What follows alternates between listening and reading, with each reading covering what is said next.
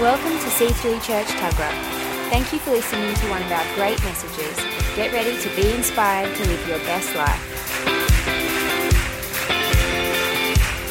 Cause all that I am, Lord, will follow you all of my days. No looking back. I've left behind my former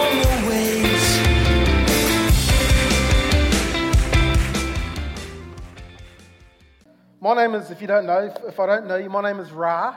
It's short for Rawiri, but no one can say that, so it's Ra. My name is Ra. I'm from, um, from New Zealand. I'm uh, from a small little country town, probably about 50 odd people there, uh, including cows and sheep. Um, I'm from a little, very small country town, Tallulah. That was our cow's name. No, it's not true. It's Barbara. Barbara was our cow's name. Yeah, the funny thing is, our, our, cow, our, our cow actually died quite often, but it was always called Barbara. I don't know what it was.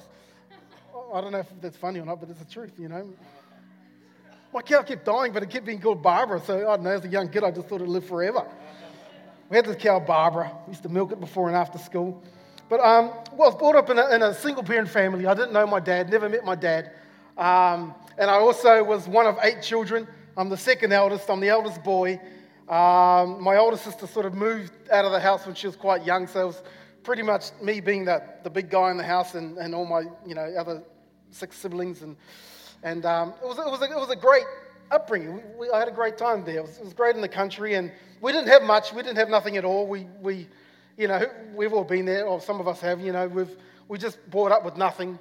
We had no money. We had no nothing. Had to milk cows for milk. Had to you know uh, light fires to get hot water. We didn't have any hot water in our house. And, um, and uh, you know what? I've got to say that when I was a younger guy, I, I kind of started to, I, I used to resent the fact that I didn't know my dad. I used to resent the fact that when I'd go to rugby games or school events or any event, other people would be there with their dads, but I'd had no dad. I'd be, I'd be sitting there by myself with no dad. And I used to resent the fact that um, I'd turn up and, you know, everyone would have all these nice clothings, and I'd have, you know, you know, you know how it is, hand-me-downs, and you know, this is not a sad story. I'm not. That's not where I'm going. But, I'm, but you know, I used, to, I used to really like have a problem with this fact. Was like, why did I have to be poor? Why did I have to have no dad? He's got a dad. She's got a dad. They've got a dad. They've got a car. They've got shoes. How come I don't have any of that kind of stuff? And he used to really get to me used to really get to me, but I realized that, that these uh, circumstances were, were, none of, were, were circumstances of, of not, none of my choices that I made. They were actually circumstances of choices made of people before me. See, um, people before me made choices, and I had to live with the circumstances. Are you with me? And quite often in our lives, we, we uh, uh live with the, with the circumstances of choices other people have made is where you're, you're sitting there and you're like, well, I didn't want this. How come this happened to me? But because of the choices of others, you know, we get stuck with the, and it's usually the kids who get, you know, blah, blah, blah. But quite often we get stuck with, uh, with the choices, with the circumstances of choices that other people have made. And I remember being quite, quite angry about that as a little boy, you know, like I didn't ask to be born fatherless. I didn't ask to be born poor. I just was, you know, and that kind of deal. But that, you know, that's just a side little note. I'll, I'll, that, I'll, I'll bring that back later on. But I, I went to a small school. Uh, it was called Kaihu Valley Primary School. We lived in a valley. And uh, the school was on a little bit of a hill. It was on a little bit of a hill because the valley, and the school was up on the hill so it didn't get flooded. And, and um, it was a pretty cool little school. We had, we had, I don't know, we had a few, few kids going there. We used to catch the bus there. And I remember this one specific time that I was there um, at school, and I was a pretty happy go lucky kind of kid. I was pretty, you know, that kind of deal. I was pretty happy go lucky. But I remember one time, uh, one particular time, I'm standing in this place at school, and all these kids come around the corner, and they've got my little sister, who's a year younger than me, Lorna, in front of them. And, and, they, and they come around the corner. This felt like a mass of people, probably five, but felt like a mass where I came from. That's like a fifth of the, of the whole town. But, you know, they come along, 10%, anyway, whatever, got there. But they come around, this, this, all these people come around, and, and, my little sister was crying, and she had this bleeding nose, and she's boiling. And, and this is, you know, when we are at intermediate school, we call that in New Zealand, so I was about 11. She might have been about 10. And I remember them come around this corner, and my sister's crying. She's sobbing and she's crying and she's, you know, doing that thing that kids do when they, and she had this bleeding nose. And, and, and all these kids walked up, and I remember um, I said, What happened? And, uh, and all the other kids, because my sister was, she wasn't able to speak, she was incoherent, she was, you know, sobbing and blood. And, and, and, and, uh, and uh, I said, What happened? And uh, they basically said, Well, you know, one of the guys in my classroom who was a year older bopped her in the nose. I was like, What? But all this time, the whole time that they're telling me the story, all I could see was my sister. I could hear people talking. I could see that I, I couldn't see the crowd behind them. I knew there was people around them, but all I could see was this tunnel vision of my sister's face. And I remember seeing the pain in her eyes. And I remember seeing, you know, the hurt. And I remember seeing in her eyes, I can remember she's, she's actually asking me for help. Not a word was spoken, but she's sitting there and she's crying, I'm standing there, sorry. She's crying, standing in front of me, just weeping and crying. And, and, um, and I remember these kids said, yeah, yeah, this, this Alistair, I don't want to say his last name, but Alistair, he, um, he punched her in the nose. They must have had some sort of, you know, kids do, you know. Must have had, but he bopped her in the nose. And I said, really? And they said, yeah. And, and I kind of started to get a little bit, I was only a young fella and I was happy-go-lucky, but my persona started to change. I started getting a little bit, you, you know, my jaw started to set and, you know, started green and, you know, clothes ripping off and stuff. But I remember sitting there getting like angry, like really angry and indignant, like, he what? And they're like, yeah, yeah, they punched. And I'm looking at my sister, and all I can see is my sister's face.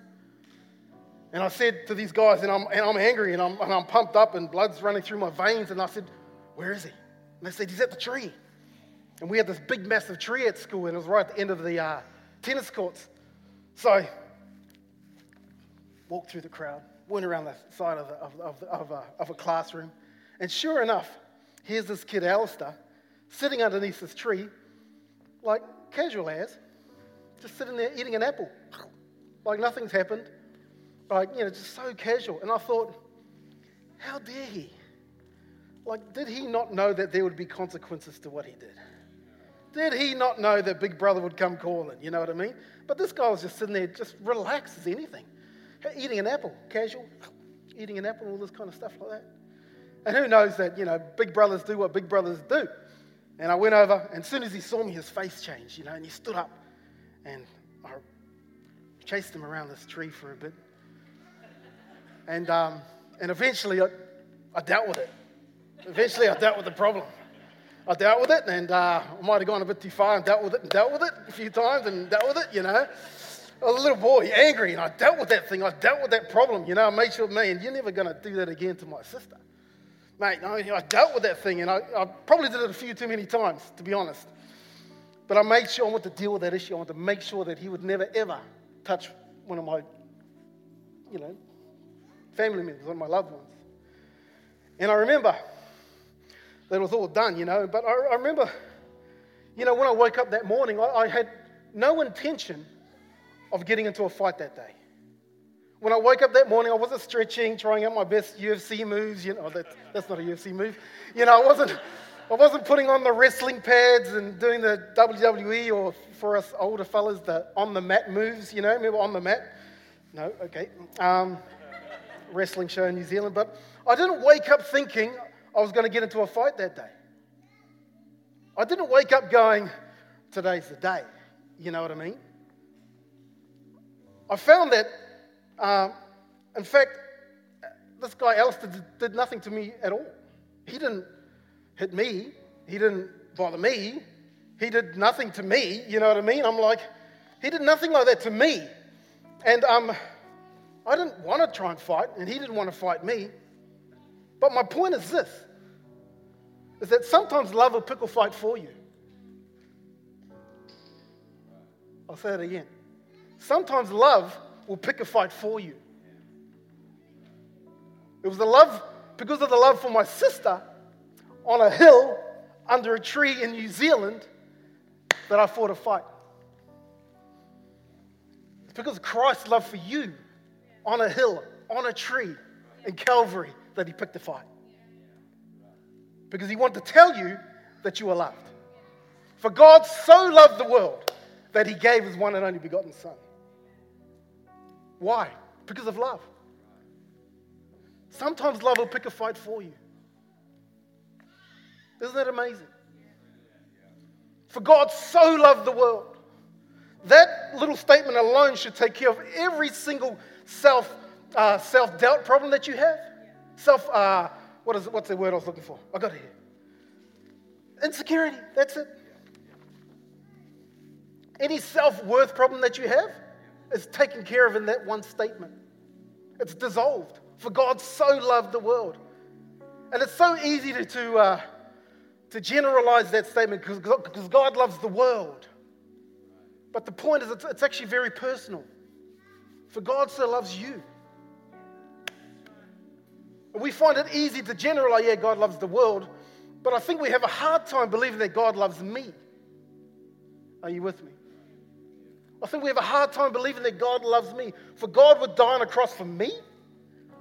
For God so loves you. For God so loves you. Honestly, self worth, self esteem issues, they should disappear like that, but we don't get it. If we knew how much God loved us, you're with me. Because as I was preparing this, as I was thinking of what to say, I just constantly heard or felt the heart of God saying, Tell my people that they're loved. Because they don't get it yet. They still don't know. They know it in their head, but they don't know it in their heart that they're loved. I fought a fight on a hill, on a tree for you. For you. It's for you. I died on a cross for you. Just take that in for a second. For you, I, every single one of you. He did it for you.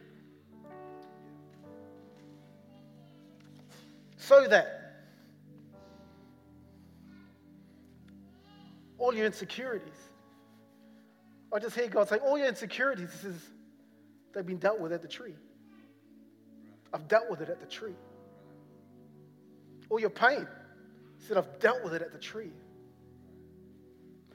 All your hurt, my daughter, I've dealt with it at the tree. Your addiction, I've dealt with it at the tree.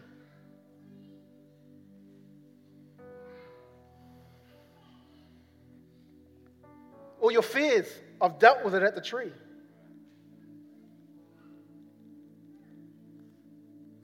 You suffer from loneliness, that was dealt with at the tree. It's all gone. It's dealt with. That is the all encompassing work of the cross.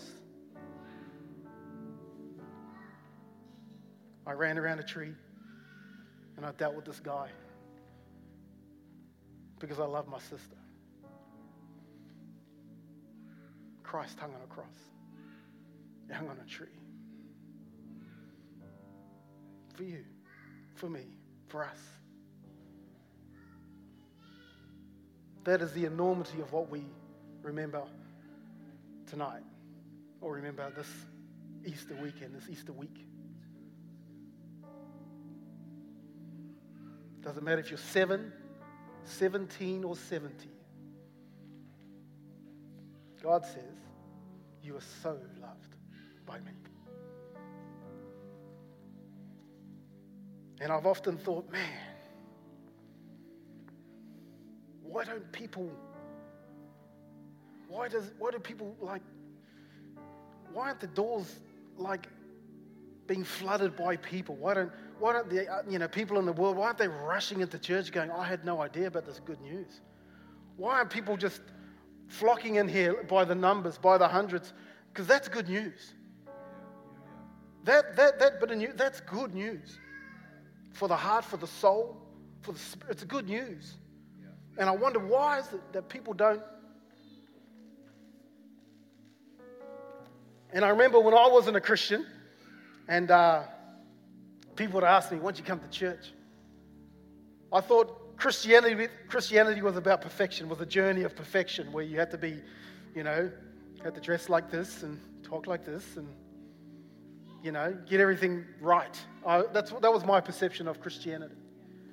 That, no, no, I've got, I've got to get everything right. I've got to look smart. And, and, and, and to be quite honest, I didn't feel I could measure up to it. I thought it was a journey of perfection where you just had to get everything perfect in your life and you couldn't do this and couldn't do that. No, no. This very narrow sort of journey. But I've since found it's not. I've since found it's being a Christian that it's not. It's a complete opposite. It's a journey of love and grace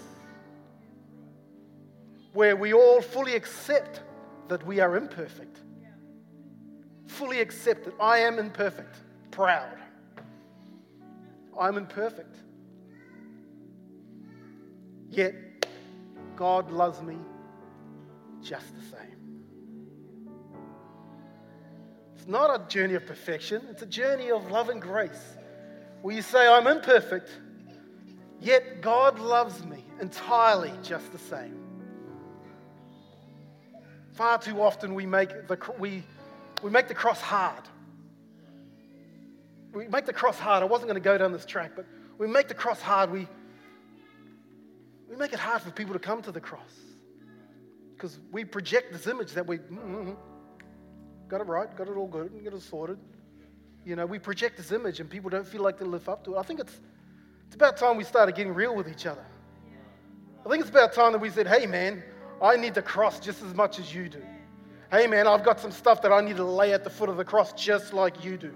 And I think that we'll find that we'll love a whole lot better once we start doing that because we're real. You know what I mean? We're not pretending. We're actually going, no, no, no, no. I, I can see your, I can see, I see your faults and I'm good with them because I can see my own. You know what I mean? I see your fault. I'm cool with that. I can love you through that because I'm getting love through mine. You get what I'm saying? But we, we pretend to be all, I don't know, I wasn't going here. Where am I going? Thank you, God. You know, we pretend to be excellent. We've got this the spirit of excellence, you know. We think we have to be portray this excellent thing. But I love the fact that I was just sharing with Rachel a little bit earlier. I love the fact that God says that He come and He, and he places Himself into earthen vessels, He calls it. Puts a spirit, this, this beautiful treasure in earthen vessels. You know what? I like that we, I would love that we would go around and just say, hey man, I'm broken. I've got some deals going on, and you know, Christ is walking me through the whole deal. I would love that. Because then people don't get mistaken between the content of the vessel and the vessel. Or the container, shall we say. Sometimes the container is trying to look all excellent when we should be actually talking about the content of the container. Are you with me? Didn't really think of this one. It just come, it's just coming out. Work with me. We all polished. Nah, just, just be who you are. Just be who you are loved nonetheless. Yeah, yeah, I've got a little bit of a, you know, whatever it is, but Christ loves me. That gives us the ability to love other people through their stuff. Amen. Amen. I wasn't going there, so let me get back to where I was. Where's my page? For God so loved the world. Got a few minutes and I'm going to wrap this baby up. For God so loved the world you know what? Maybe you have a story like mine. Maybe you had a story where, because of the choices of others, you've pain and, and, and, and hurt has been inflicted on you. Maybe you've had, like my story, you've, uh, you've had a bad start in life because of the choices that other people have made. Maybe you've been subjected to pain and hurt by others, by others' choices. What other, sorry, maybe you've been hurt by what others have chosen to do to you. I don't know what that is. Maybe you've been, maybe you've like me, where you just started off with a bad hand, and you've been hurt, you've been damaged, you've had suffering because of the choices of other people. I don't know your story. I, I, I don't. But I do know that tonight you can make a choice. That tonight that you can, if you've got some kind of hurt, if there's some unforgiveness, if there's some pain in your life, it would be a remiss of me not to say this, but maybe I can give you an opportunity to deal with it at the tree, to bring it to the cross and get your life right. Maybe you've been hurt. Maybe you've had someone do that to you. You have a choice to let that go. You have a choice to forgive that person. As Christ had forgiven us. You have a choice tonight to go, I'll let that go. I've done that so many times in so many things in my world. And in every time Christ has come and filled that gap with love, with healing, with compassion. I don't know what that is. I don't know why Christ asked me to do what God told me to do that, but I believe that you have a choice tonight. That you can leave some things at the foot of the cross tonight. That you can actually leave a better person. You can leave free of unforgiveness. You can leave free of hate. You can leave free of pain. But dealing with it at the tree bringing it to the cross. Christ says, I love you, but there's some stuff we've got to get rid of. There's some stuff that we've got to get rid of, and, and, my, and you've got to bring it to the foot of the tree, bring it to the base of the cross. I love you. I love you. I know, I know other people have done that to you. I know you've been subjected to that. But I want you to bring it to the foot of the cross. Bring it to the tree. Let it go. There's liberty, there's freedom. I don't want anyone to walk out of this room not feeling liberated by the power of the cross. Good Friday. Don't walk out of this room carrying that thing anymore. Leave it at the cross. It's Good Friday. Set yourself free of that thing. Let it go. Let it go.